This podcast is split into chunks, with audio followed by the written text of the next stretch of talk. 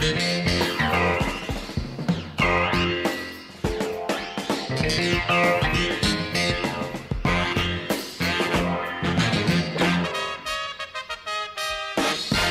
good, everybody? Welcome to the Oddcast, the off day debrief, part of the SB Nation NFL show. I am Rob Stats Guerrera. BLG is off this week. He's on vacation. Don't worry, we got you covered. We got Justis Mosqueda from Acme Packing Company. I'm a little uneasy about it because I have a deep, deep hatred for the Green Bay Packers. But nonetheless, Justis, you are here, and I am grateful for it. What's going on? Uh, not much. Just uh, burning up on the West Coast right now. It's gonna be like 115 later this week. I don't I don't understand how this works. We're in by mountains. That dry heat is not saving you though, huh? Turns out 115 is still hot as hell. Yeah, yeah. Turns out, yeah, it's still hot. I don't care what anyone from Arizona says. So we've got a lot to get to on this episode. Uh, but before we do, Justis, tell us, for those who aren't familiar with you, since you are now part of the SB Nation NFL show family, tell us a little about yourself. Where do you come from? What are you doing here? And uh, why should everyone love you? Why should everyone love me? Um, well, where I come from is I was a freelancer for a long time, um, writing about, you know, Packers or the draft or gambling you know, a bunch of different stuff. Um, consulted with a couple teams at various points, and then uh, I recently worked with the XFL in their league level uh, scouting department, and did that for the better part of you know two two and a half years or something like that until the pandemic hit, changed all our lives, and uh, decided to dip my toes back into the media thing. So now I'm here, and you're you guys are stuck with me. So. Tell us just like quickly, what was life like in the XFL? It was a choose your own adventure. I mean, you really had the freedom to kind of do anything, and they trusted you to make right decisions. And you know, we had to pitch stuff, um, but at the end of the day, you know, we made a league in our vision, and I thought that was like one of the coolest things in the whole world. You know? Do you think that a league like that can make it? Absolutely. Yeah, absolutely. I mean, the biggest thing with us is we couldn't tell um, based with like the timing of the pandemic, I would say the biggest issue that spring football has to solve for is can it carve a market when March Madness is going on? Because we yeah. never really got the answer about that. And that's really the only big hurdle um, that we had. I mean, we we had the financial backing that you know the AAF might not have had, and the people who worked in the AAF they did a great job. Um, they're just in a different situation than we were. Um, so I think you know spring football, if it has the financial backing that you know this version of the XFL had, um, in a non-pandemic situation, I think it would thrive. Um, the big question to answer is just uh, can can it get a stronghold on American media um, during March Madness? Because I think that's what everyone was kind of worried about. Yeah, and we don't know really if anything football or anything else could get a stronghold during March Madness. Uh, maybe we'll get the opportunity to find out. In this episode of the show, we're going to get to a few different things. The biggest story, obviously, is Carl Nassib, who on Monday became the first active NFL player to come out as gay. We're going to talk to Cyd Zeigler of Outsports, who Roger Goodell issued the statement about Carl Nassib directly to Outsports. So we're going to talk to Cyd about that and sort of what this means, bigger picture for the NFL. Uh, and then we're also going to get into, which seems like a much smaller story now in light of NFL history, but Tom Brady uh, going on the barbershop with uh, on HBO and calling somebody, we don't know who because he declined to say, at least as far as we know right now, an MFer which I happen to think it's Jimmy Garoppolo, uh, someone that we work with pointed out a, few minutes ago in a meeting we were in. Basically, every team's fan base thinks that Tom Brady was talking about their quarterback. So we're going to put our detective's hat on uh, and get to that. But let's start with the Carl Nassib news, Justis. I mean, this is massive for the NFL. The story was everywhere on Monday, it dominated the news cycle. Uh, one, we see stories seem to pop up in this, so to speak, dead team, dead time of the NFL, but this this was historic for the league. Yeah, and it seemed like the league kind of backed him on it the entire time. I mean, you're talking about you know the you know the guy with the Twitter handle, you know NFL PR guy or whatever is, is tweeting out statements. You know that doesn't happen every day for players. So it seems like the league was kind of ready for this, you know, strategically. Um, but beyond that, you know, Carl Nassib was ready, and I think that's great that he's able to live his life and you know he could just be who he is. It's fantastic news. Uh, support was pouring in from around the league. I I don't want to be naive and think that this is all going to be fine and that nobody has a problem with it because you know the way these things work, Justis. People, I think, at least are smart enough to realize which way the tide is going. So if they do have an issue with it, I highly doubt they're going to tweet it and make it public because I think that they would just be crushed at this point. But it would be naive to think that everything is going to be perfect and that there's not going to be any issue in any NFL locker room with uh, openly gay players. I'm sure some situations will arise, but I, I think we're kind of kidding ourselves too if we think that, you know, we don't think, even when Carl Nassib is being talked about, he's talked about first openly active gay NFL player. Because I don't think anyone thinks that he's, you know, the actual first gay NFL player. I, I right. Any anyone who who covers this specifically will tell you that's just simply not the truth. And Warren Moon was tweeting out he had multiple teammates, you know, in the past, um, and they just decided not to tell the public. Um, so I, this stuff is already going on. So, you know, we're talking about you know what happens with the locker room. I, I just don't think that that's really going to happen in 2021. You know, I, I, just don't think it's that big of a deal for an NFL locker room to to handle something like this. Like they're dealing with media situations all the time.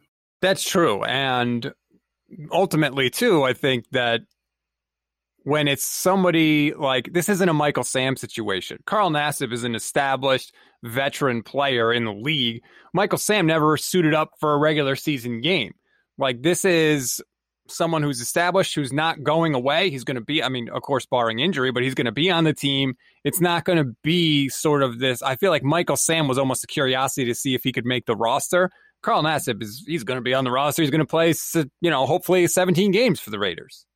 Right, and he was, you know, we we've already seen Carl Nassib a little bit. Wasn't he like a uh, pivot point in like Hard Knocks one year? I'm pretty sure yes. when he was, yeah, when he was with the Browns. So like people kind of know who he is already. Like he's getting playing time. He's an established veteran. Uh, he's going to be here for a while. So um, it'll it'll I guess it'll be an interesting test case to see like how the public handles handles it more than how um, how locker rooms handle it. I guess is the way that I would look at it. And I'm not a person who's like looking at Twitter comments just to find the one negative thing um, and blow that up. But I, I think you know for the most part, people were just happy for Carl Nassib, and you know that that's the situation. I think that's kind of the ideal situation to be in, right? I mean, I think that's what people want.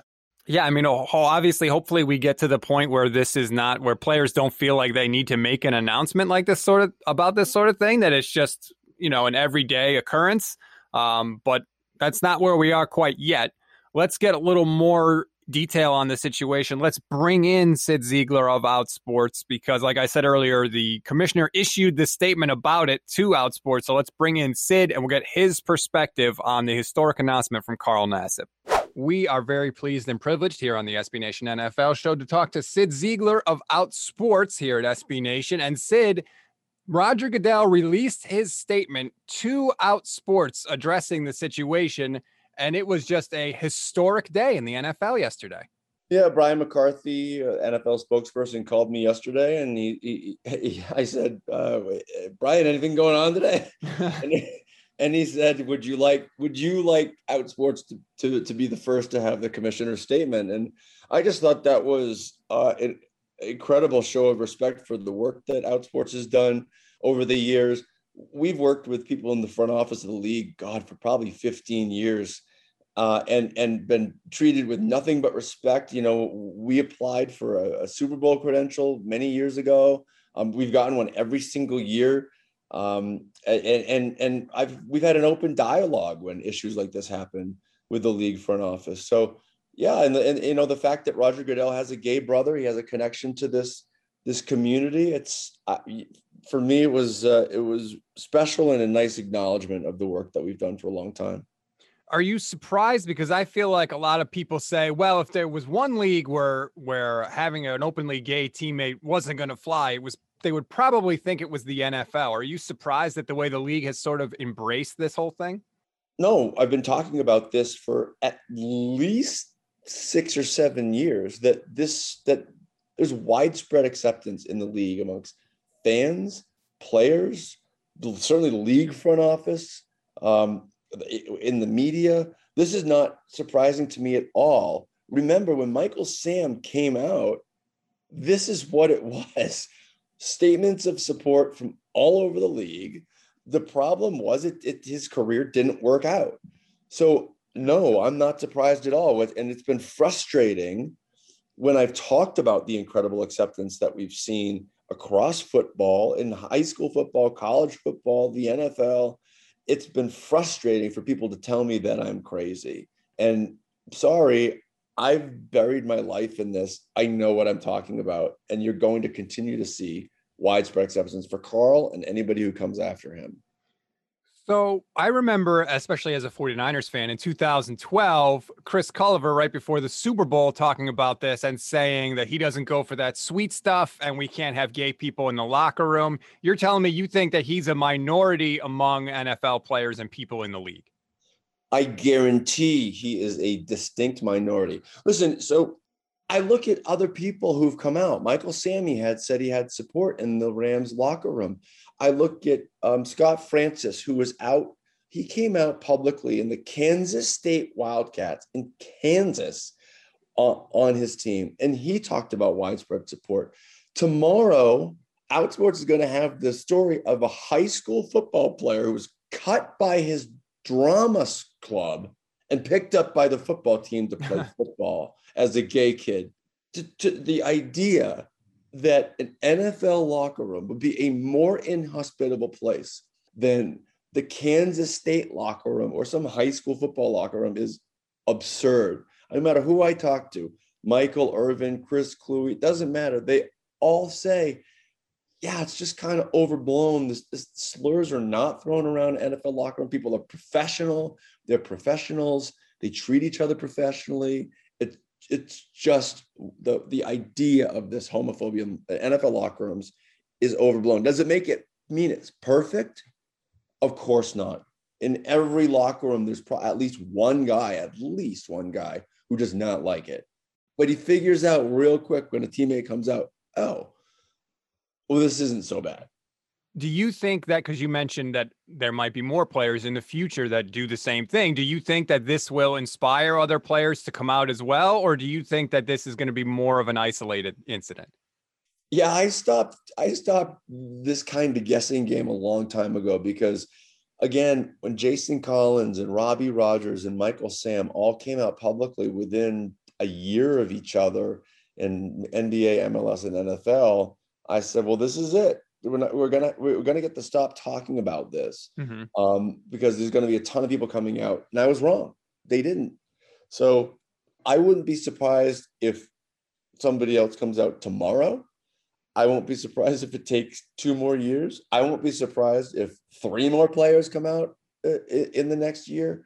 None of it will surprise me. I know the league is quote unquote ready for it but it all depends on when the individuals are ready to do it now, there are going to be some people listening, and I've seen some people online say that this isn't a big deal. Who cares? Just play football. What difference does it make?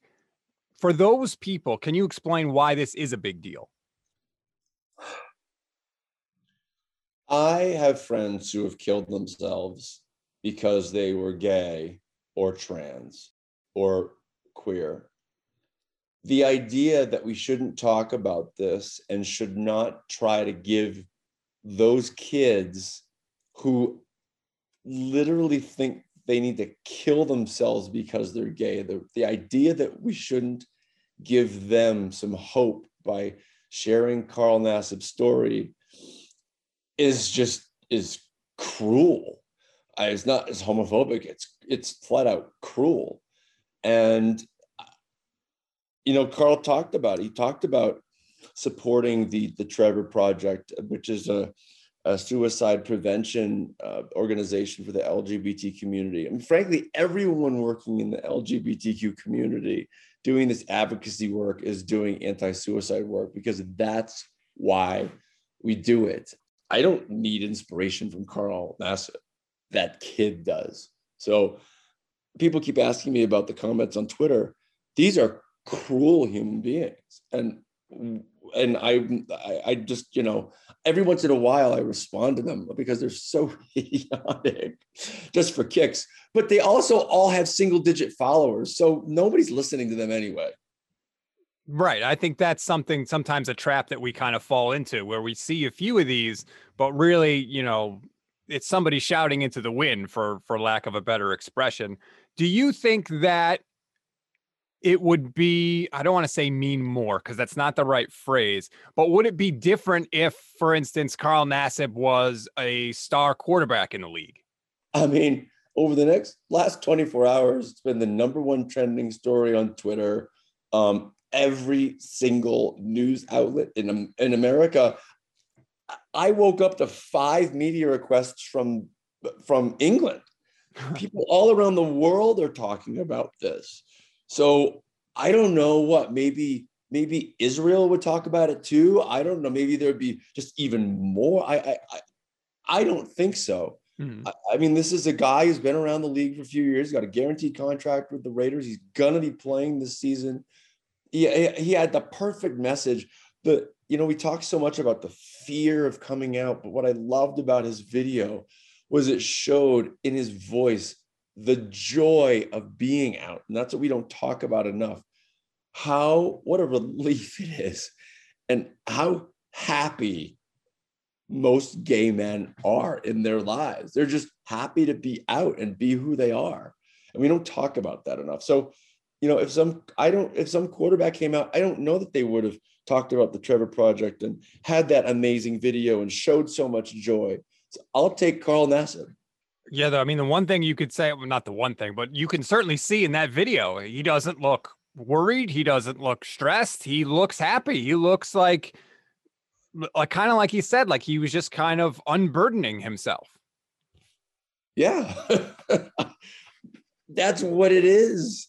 I mean, he's he's already come out to some teammates, coaching staff, front office, family, friends. He's started to surround himself with some out gay people you know, telling the world it's a big news story, but for this guy, he's already got the support that he needs from from the from his workplace and his family and his friends. So I I can I I I wish I could talk to him just to like just to see the smile on his face. And that's what coming out is. Again, we talk so much about the fear of doing it, but once you do it, my God, life changes for the better. It was a massively historic day in the NFL yesterday. Cyd Zeigler from Outsports, we thank you very much for the time. I really appreciate you taking the time to hop on with us, and uh, hopefully we can do it again soon. Yeah, take care. Thanks for talking about it. Thanks again to Cyd for the time. All right, Justis, we have another issue to get to now because the story of the day before Carl Nassib was Tom Brady, who talked about his free agency tour. And when one team turned him down, his response was, You're sticking with that mother effer? We are going to put our detective hat on and try and figure out who that muffer, mother effer is after the break. Support for this show comes from Sylvan Learning. As a parent, you want your child to have every opportunity, but giving them the tools they need to tackle every challenge, that takes a team. Now more than ever, educational support tailored exactly to what your child needs can make all the difference. That's why parents have trusted Sylvan Learning for 45 years as the ultimate teammate in their child's educational journey, instilling in them a love for learning and a passion for reaching the next level. And Sylvan's Insight Assessment can identify gaps in learning and areas that could be of concern for your child. It's a 360 degree view into your child's learning that you can't find anywhere else and helps ensure that your child didn't miss something in school that might put them at a disadvantage in the future. And right now, it's the best price of the year at $29. Go to sylvan29.com to learn more and get your child's assessment for only $29. That's S Y L V A N 29.com. it's Kaley Cuoco for Priceline. Ready to go to your happy place for a happy price? Well, why didn't you say so? Just download the Priceline app right now and save up to 60% on hotels. So, whether it's Cousin Kevin's Kazoo concert in Kansas City, go Kevin, or Becky's Bachelorette Bash in Bermuda, you never have to miss a trip ever again. So, download the Priceline app today. Your savings are waiting. Go to your happy place for a happy price. Go to your happy price, Priceline. We're back here on the Oddcast. All right, Justis. Tom Brady doing what Tom Brady does on the barbershop on HBO Max, throwing a little shade, expressing his surprise that an NFL team didn't want to sign him before last season by saying, quote, you're sticking with that mother. As a 49er fan, I could tell you 49ers Twitter was on fire. Just everybody thought that he's clearly talking about Jimmy Garoppolo. I have heard that Brady's preference was to play for the 49ers and that the 49ers did not want him or didn't feel comfortable enough that he was going to be able to stay healthy. If I ask you for your opinion, who do you think Tom Brady was talking about? I also think that it's the guy that he saw in practice, you know, for four years every day, who, you know, they shared the same agency, they worked out together, all that. Yeah, I, I think the shoe fits there. But if it's not there, I'd be interested in hearing who it's not because I, I, guess someone someone pressed Tom Brady about it. I mean, he's going to have his golf outing on what the sixth. Someone someone drop a Jimmy Garoppolo joke if he's going to be willing to crack field goal jokes and going forward on fourth down with Aaron Rodgers in a damn media conference. But yeah, someone press him and see if it's Jimmy Garoppolo because if it's not, clear the air. All all the arrows are pointing there because I'm trying to think of like who even was in the Brady race at the end. Like I remember the Chargers were talked about a little bit, but that doesn't really like they ended up getting a rookie quarterback. So he couldn't he couldn't be talking unless he's talking about Tyrod. I guess Tyrod was like the week one starter there, but it just doesn't make sense if it's not Jimmy Garoppolo. So I'm just working under that assumption. Let me throw a couple other teams at you, and you can tell me whether it holds water or whether it's crazy. Um, the New Orleans Saints. Do you think they explored it before Brees decided to come back? Brees's contract situation makes it too difficult, right? Because he had, he had too much dead money um, at the end of his contract. It, it, it, was basically like a forced win title contending closing situation. So I think I think they knew what they were getting into with Brees. It would be hard to do the same type of cap manipulation with a incoming free agent like Tom Brady. Um, so I don't know about that one. Yeah, now that I say it out loud, I don't think Brady would refer to Brees as an MFer. Like I think he has too much respect for Brees. so that probably wasn't a good choice by me. Okay, what about the Chicago Bears? Now I think at the time I don't know that they had Nick Foles, uh, so maybe was he talking about Trubisky? Yeah, that could be an interesting one. Um, I don't know what their cap situation would have been in, but I the shoe fits at least a little bit. There's a little bit of smoke. I don't know if there's fire, but there's smoke there. Denver with Drew Lock. Yeah, that one's interesting. I think at that point last year, John Elway was just still fully in love with Drew Lock still. um, and all counts now, I mean, he's the middleman between the Peyton Manning, Drew Lock stuff, um, in terms of like the, I guess you would call it like mentorship thing that's happening right now, even though John, uh, John Elway got stripped of his general manager duties. Um, in Denver, he's, he's still like that middleman for Drew Lock. So I, I don't think it's a surprise um, to anyone that you know that's kind of John Elway's guy. So I don't I don't know if he would have pulled the ripcord on him that early. Is there anybody I feel like that's less qualified to? John Elway can't pick a quarterback to save his life. He's he's not doing a great job. Uh, he figured out Peyton Manning's pretty good at throwing the football. Uh, after after about you know a decade of Peyton Manning already doing it, but other than that, it, it's been a pretty tough run. Do you have any issue? And again, we haven't seen the full episode, and maybe in the full episode, Brady explains who he's talking about. But I kind of have an issue with Brady kind of just throwing this grenade out there and not saying who it is. Like leading to all this speculation. If you're going to say it, right, you're going to call somebody an MFer, then call that person. Like be specific. But to just kind of vaguely throw it out there, I don't know. It kind of rubs me the wrong way a little bit.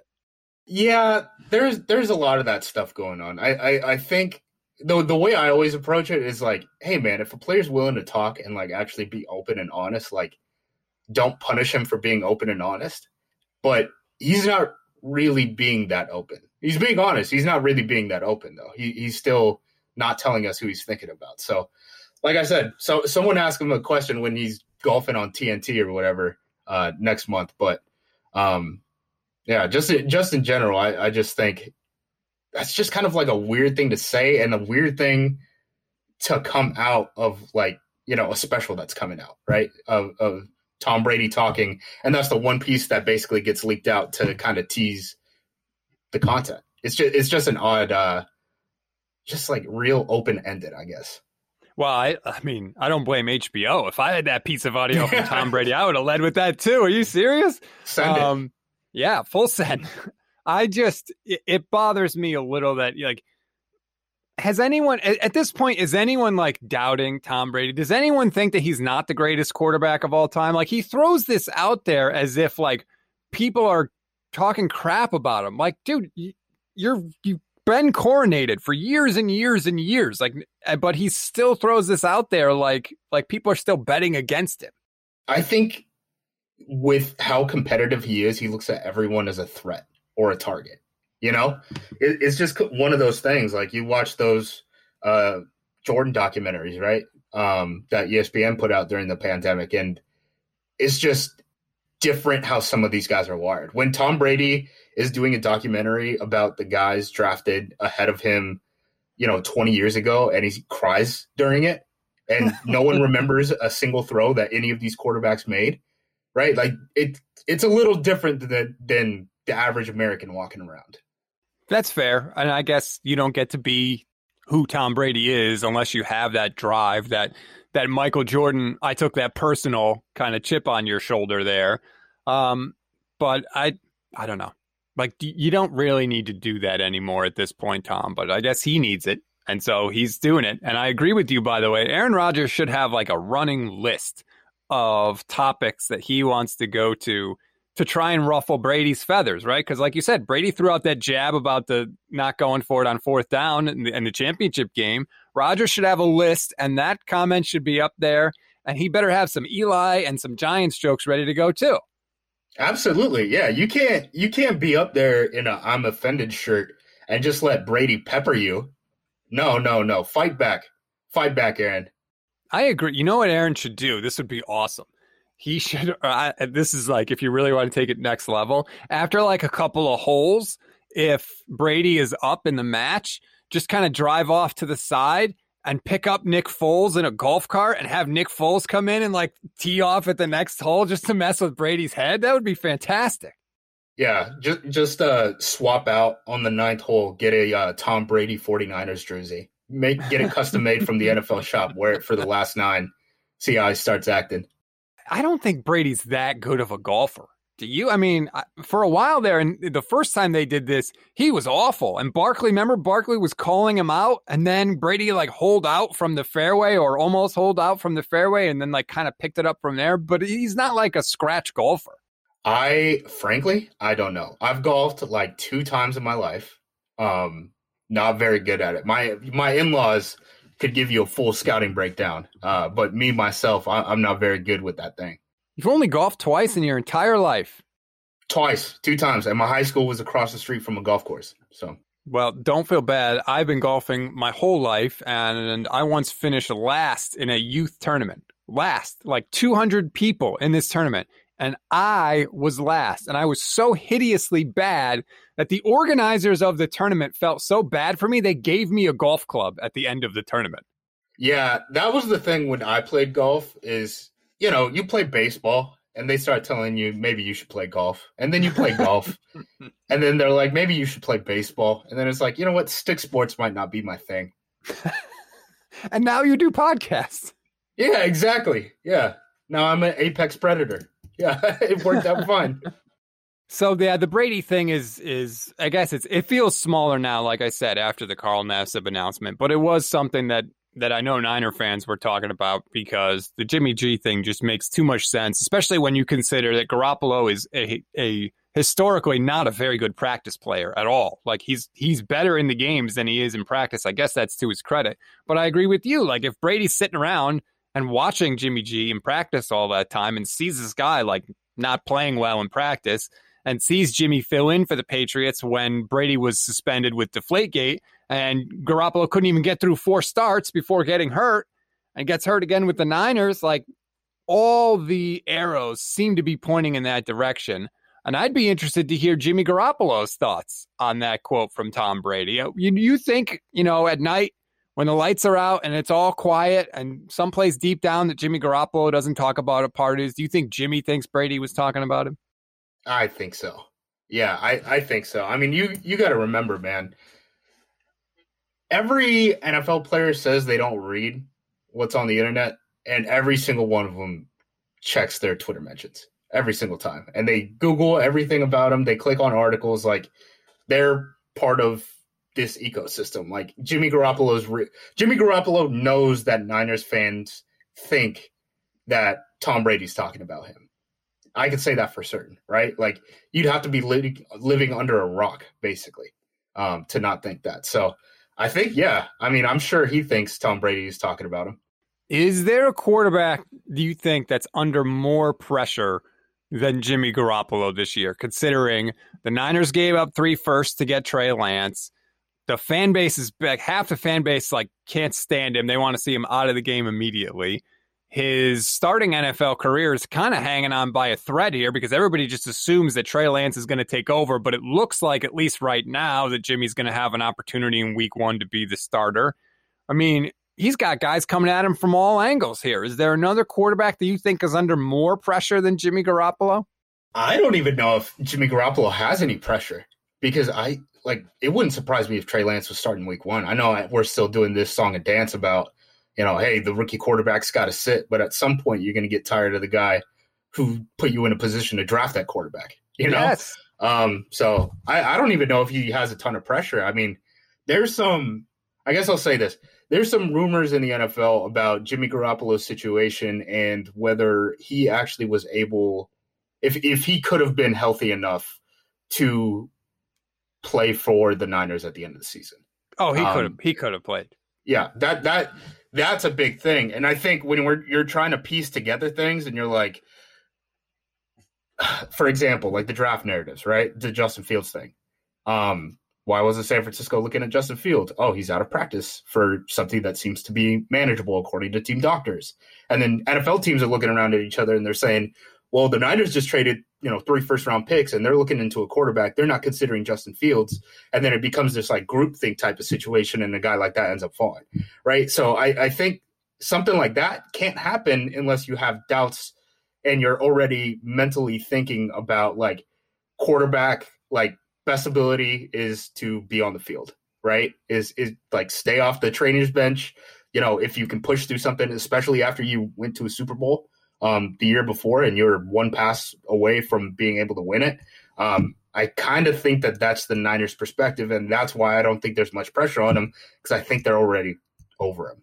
That's, I mean, you do carry the scars of the, all those years and games lost, and and having to watch Nick Mullens and C.J. freaking Beathard go out there and throw balls into the ground and overthrow guys. That that is there's something to that definitely for sure like uh, they might just be like just done i mean kyle shanahan can look and say the past two seasons where i've had a quarterback for 16 games we've gone to the super bowl matt ryan with the falcons and then jimmy garoppolo with the 49ers in 2019 so kyle shanahan might just be like damn it just give me one dude out there for a whole season and you're I hadn't heard that about Justin Fields. That's an interesting uh, little nugget that you kind of casually tossed in there. And that makes a lot of sense to me. Like when I hear that, I'm like, yep. Because I think that they are so scarred by that that that could be exactly what happened. Yeah, and, Trey Lance is an amazing talent, and Kyle Shanahan. I mean, you just listed the names, um, Mullens and Beathard. It's amazing, frankly, what he was able to get out of those guys off of play action. Because if you look at, um, if you look at what they do when they're drop back quarterbacks versus when they're off of play action, it's night and day and they look they they you know Jimmy Garoppolo, C.J. Beathard, and Nick Mullens look the same off of play action. Where they don't look the same is when it's straight drop back game. And the fact that Kyle was able to win some games with those guys suiting up at quarterback is frankly a testament to how good he is, you know, in terms of his offensive structure. So I think getting a guy like Trey Lance in early um, is really not actually going to be that hard. I know everyone brings up he's a 20 year old who's coming from the FCS, um, but he played in as close to a pro style system as you're going to see at any level of college football, period, um, in a true fundamental, uh, I guess you would say program that really like breathes in that like develop these guys. This is specifically what we do, you know, almost in the same way that the the 49ers do and a lot of these uh, you know stretch uh, boot play action teams do. So I, I really don't think the jump for Trey Lance to actually be able to jump Jimmy Garoppolo in the starting lineup, you know, potentially even you know before week one, is that high. Before we go, looking at Brady in 2021, the Bucs got incredibly lucky last year in terms of injuries. They were one of the healthiest teams in the entire league, if not the healthiest. Actually, I can't remember specifically if they were number one, but definitely top three. Do you see what do you see for the Bucs this year? I mean, I think that they're coming in as probably the favorites in the NFC. Um, and then I guess we'll see how injuries play out. You know, offensive line's always shaky, shaky situation. It's really like injury clusters, right? It's not an injury that tanks their team. It's the injury clusters. It's if you get three injuries on the offensive line and you end up looking like the Kansas City Chiefs in the Super Bowl, right? Or if, you know, three of your defensive backs go out, you can't cover anyone. Um, situations like that. So as long as they can avoid injury clusters, I, I think they'll be in a good spot. Because, you know, Mike Evans goes down, there's still going to be guys that Brady could throw the football at. The problem is if you get into a situation where you're down three offensive tackles or you're down – three pass rushers and now you can't get to the quarterback and now your coverage looks bad because you can't generate pressure. I, I think that's kind of where the Bucs are at. And they're in that situation because they're paying these veterans so much. I mean, frankly, when you pay veterans that much, you can't really have a ton of depth. You know, look at uh, the Steelers, look at the Atlanta Falcons, you know, uh, look at the Saints. You know, those kind of situations arise, um, and sometimes it gets you knocked out. So I think right now Tampa's the favorite, but you got to play the ball games, and we got 17 of them now before the playoffs even start. So we'll see how that shakes out. That is going to do it for this edition of the SB Nation NFL show. We should have reminded you earlier, shame on me, but please rate, review, and follow the SB Nation NFL show. You will get all of our offerings, including the NFL Daily Kickoff, which is your quick kind of five minute update, everything you need to know that's happening in the league. Justis, thank you for sitting in for BLG. We appreciate it. Yeah, hopefully uh, I don't get canned and you guys have me back. I don't have that kind of sway here. That I don't think we're canning anyone after one episode. But uh, I'm sure we're going to be talking to you again because this Aaron Rodgers situation, I think, is a long way from over. I think your off season is going to be a lot busier before the season starts. Yeah, yeah. I would just like a little bit of clarity, just the smallest bit, Aaron, please, before uh before training camp. He doesn't do that. He he likes to keep it vague so when things don't happen, he could claim that the media blew the whole thing out of proportion and that he never requested a trade or anything like that. Oh, he would never. A quarterback would never do that, especially not one in like Seattle or anything. No, no, no. the whole thing just gives me a coronary. So we're we're going to end it there. Uh, enjoy your day everybody. Enjoy your Wednesday and we'll talk to you next week.